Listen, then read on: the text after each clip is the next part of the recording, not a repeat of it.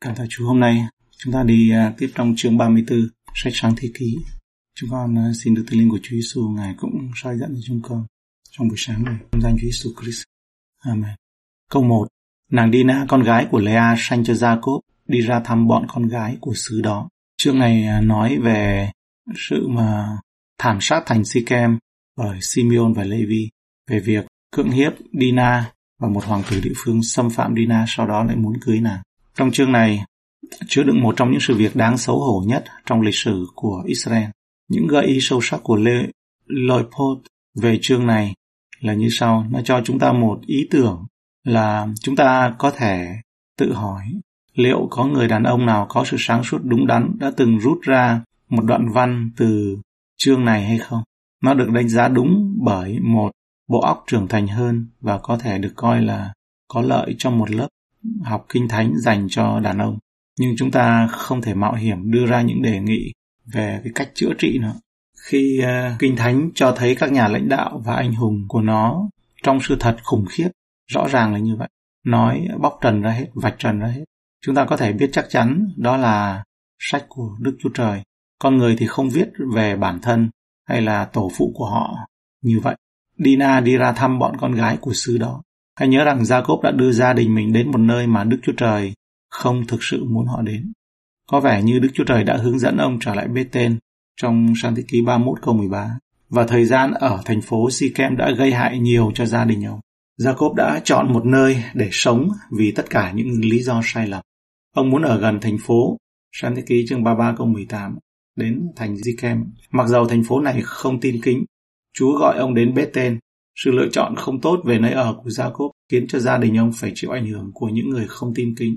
Và lưu ý ở cuối chương 33, Jacob có lập một bàn thờ cầu khẩn danh của Chúa ở tại đó. Nhưng uh, cuối cùng ấy, kết quả là nó nó không có tốt ở tại thành Sikem này. Và tôi nhắc lại là cái sự lập bàn thờ và chúng ta thường cầu nguyện nếu như lời cầu nguyện sự lập bàn thờ đi sau cái quyết định mình gọi là việc đã rồi rồi đấy rồi mới dâng lên cho Chúa thì sự thật chúng ta phải hiểu đó là một sự xúc phạm Chúa, không tôn trọng Chúa, không tôn trọng Ngài là Chúa mà Ngài là tớ, Ngài là tớ của con, Ngài là hầu của con, Ngài là người phục vụ con. Và trong trường hợp của gia cốp đây nghĩ rằng đó là lập bàn thờ để được an toàn hoặc là ông bị lẫn lộn về thảm họa. Dina đã đi ra thăm bọn con gái của xứ đó.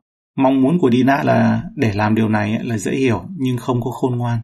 Rõ ràng gia cốp đã không bảo đảm cho cái sự giám sát đúng mực đối với con gái, cho phép ờ, cô hòa nhập vào xã hội, không được giám sát trong một thị trấn ngoại giáo là một thất bại thực sự đối với Jacob và Lea. Trích dẫn của Morris, những phụ nữ trẻ chưa chồng được coi là trò chơi ở các thành phố thời đó. Trong thời đó, thói lăng nhăng không chỉ phổ biến mà trên thực tế là một phần của chính hệ thống tôn giáo. Ở trong ờ, cựu ước thì có nói về bợm vĩ gian.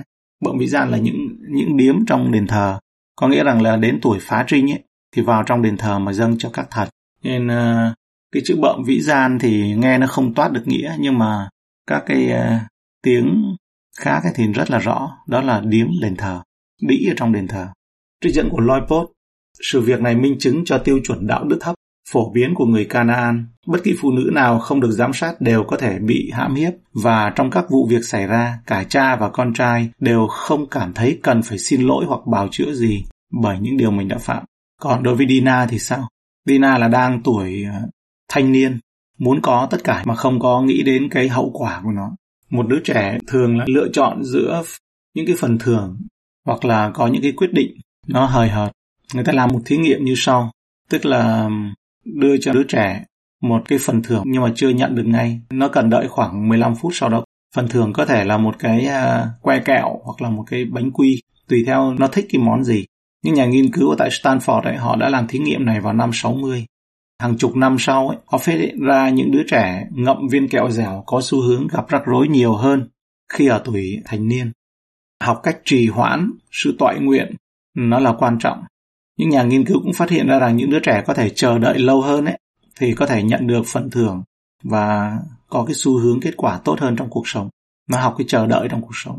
Ở đây ý muốn nói rằng à, Dina ấy là cái người mà hoặc là trong môi trường gia đình hoặc là do nó hấp tấp, nó không có biết chờ đợi và đã đi ra với các con gái của xứ đó. Những cái trò vui, những thú vui.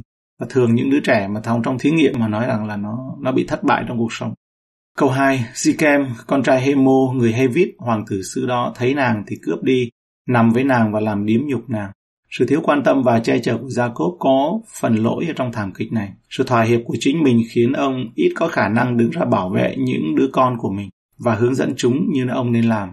Các con của Jacob biết ông nói với anh trai là Esau rằng sẽ đi về phía nam với ông, nhưng ờ, Jacob lại đi về phía bắc.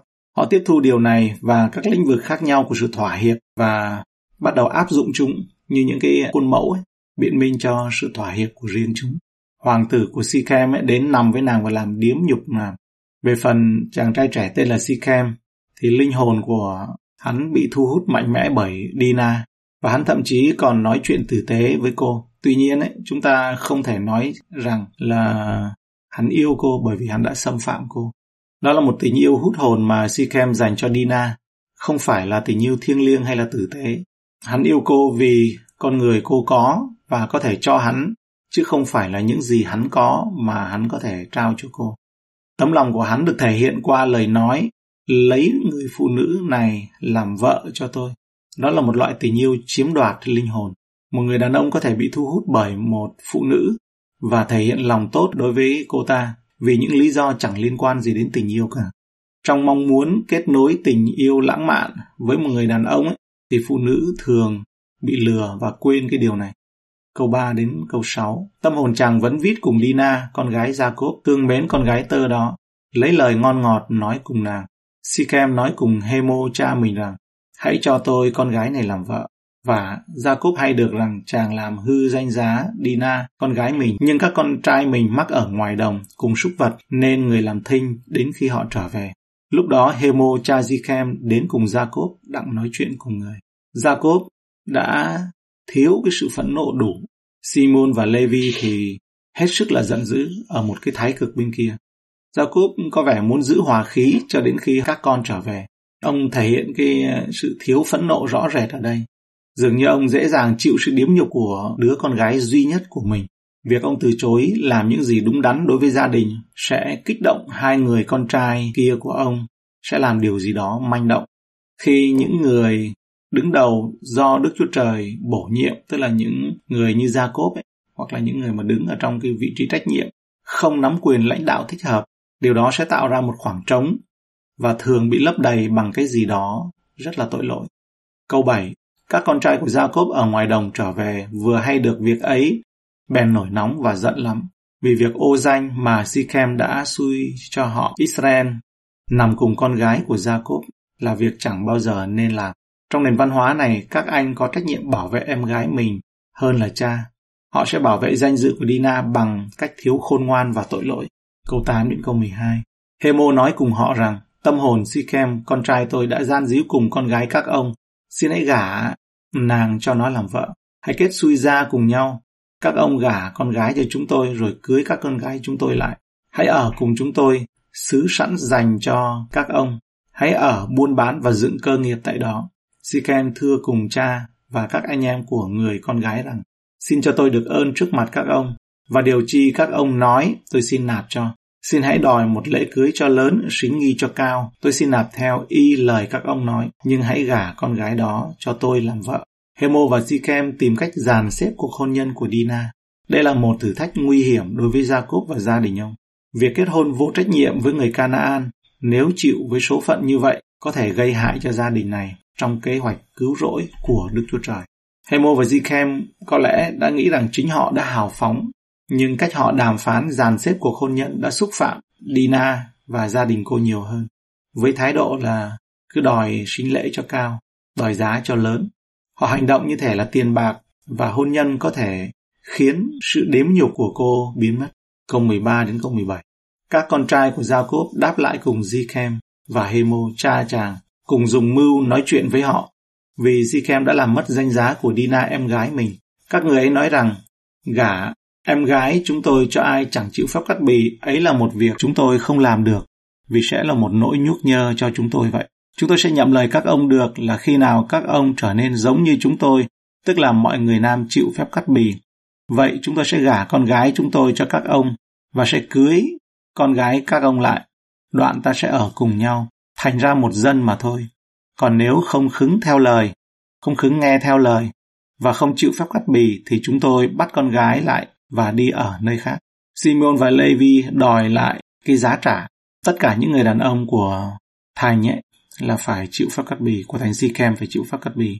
Hemo và Sikem đồng ý với một đòi hỏi cực đoan như vậy, bởi vì việc cắt bì không chỉ được thực hiện trong dân Israel thời đó, các dân tộc cổ đại xung quanh ấy, họ cũng có tục lệ này. Vì vậy họ biết về thực hành từ các nghi lễ của những cái bộ tộc khác sẽ là một nỗi nhuốc nhơ cho chúng tôi. Simon và Levi có ý đồ xấu trong cái kế hoạch này.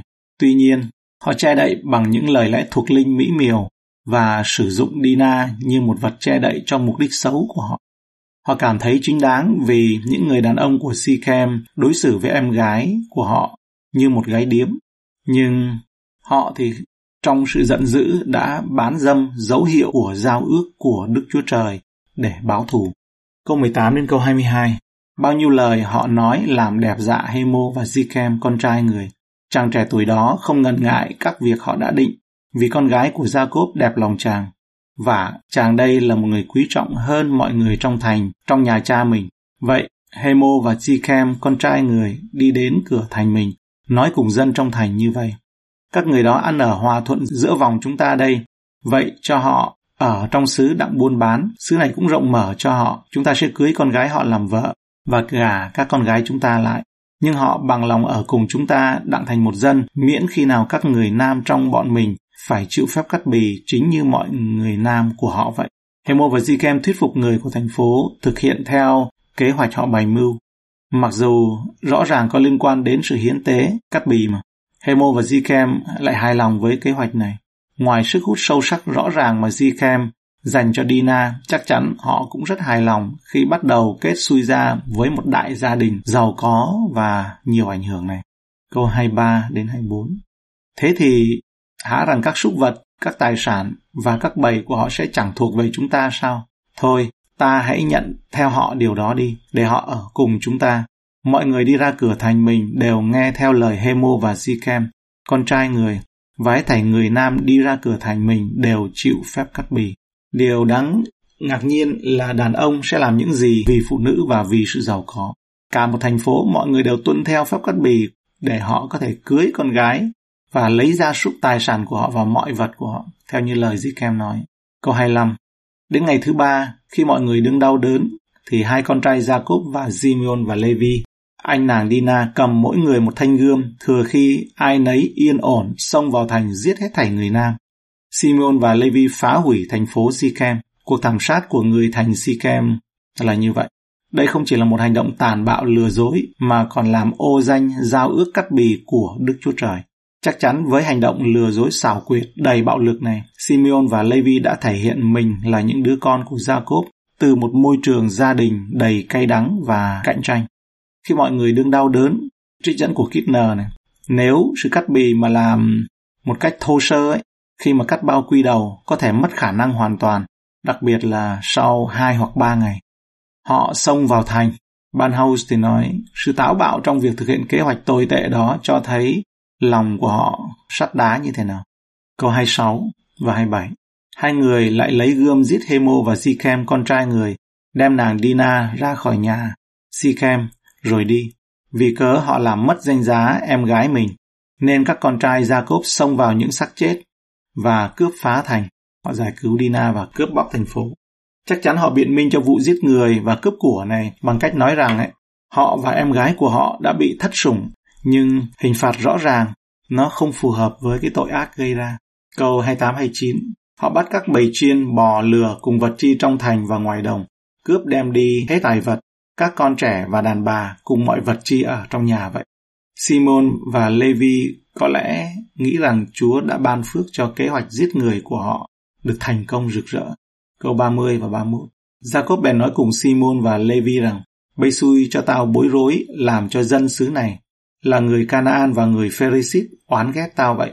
Tao đây chỉ có ít người, nếu họ hiệp lại đánh tao, thì chắc tao và nội nhà đều bị tàn hại.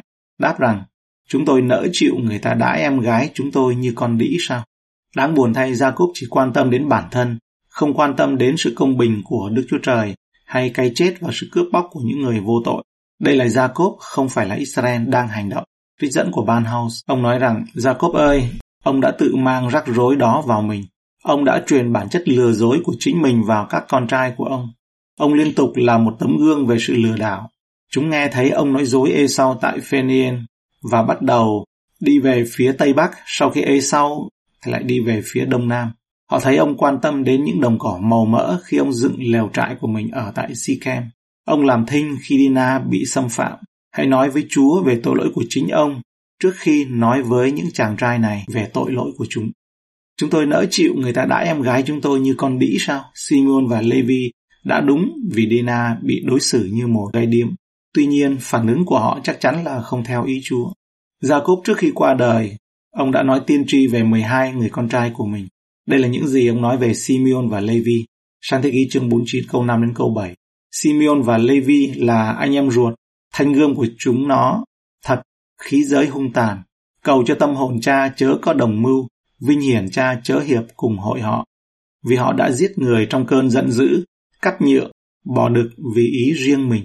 Cắt à, tức là cắt gân bỏ đực vì ý riêng mình. Đáng rủa xả thay cơn giận dữ họ vì thật là hung mạnh. Đáng rủa xả thay khí giận họ vì giữ dằn thay. Ta sẽ phân chia họ ra trong nhà Jacob, tản lạc họ trong dân Israel. Ông nhìn thấy Simeon và Levi xem họ là ai, nhưng ông đã của trách họ quá muộn. Lời tiên tri của Đức Chúa Trời qua Jacob đã chứng minh là thật. Trên thực tế, Đức Chúa Trời đã chia rẽ cả hai chi phái Simeon và Levi và tản lạc họ trong dân Israel. Nhưng đáng kể là phương cách nó xảy ra ở mỗi chi phái là khác nhau. Chi phái của Simeon vì thiếu trung thành đã bị giải thể và thu nhập vào trong một chi phái, vào trong cái địa phận của chi phái Judah. Còn chi phái Levi cũng bị phân tán, nhưng vì sự trung thành của chi, tờ, chi phái này trong sự nổi loạn thờ bỏ vàng. Xuất Egypto ký chương 32 thì chi phái này bị phân tán nhưng ở dưới dạng phước lành cho khắp cả dân Israel. Tức là chi phái tế lễ đấy, không có phần đất ở trong dân Israel. Cả hai đều bị phân tán nhưng một bên như một sự gọi là may phước còn bên kia ấy, như một sự nguyền rủa. Thì phải Simeon nếu chúng ta nhìn trên bản đồ Simeon nhận phần đất chung với chi phái Judah cảm ơn Chúa đây là trong đoạn này bài học lịch sử cho chúng ta. Và chúng ta thấy thấm thía vì những cái hành động tuy nhỏ của cha của mình nhưng mà các con đã đã chụp lấy thành một cái khuôn mẫu và ứng xử. Và khi gặp khi gặp hoàn cảnh thì giữa cái sự mà làm thinh của cha ấy khiến cho hai con giận dữ. À, đó là cái bài học. Cảm ơn chúa. Chúng ta cầu nguyện. Chúng con dâng lời cảm ơn ngài cho trong chương này. Lời chúa cũng dạy cho chúng con. Đó là cần làm gương cho con cái. Và chúng con làm gương sáng cho nhau. Giống như trong tân nước thì dạy chúng con là hãy làm gương sáng cho nhau vậy. Thì xin Chúa ngài cũng ban ơn ban ơn điển cho chúng con được được uh, giúp đỡ nhau học gương sáng bỏ gương xấu không có đi theo những cái gương xấu. Xin cho chúng con có một cái tinh thần đó và để tránh khỏi những cái lỗi lầm đã từng xảy ra như tại trong nhà của Jacob.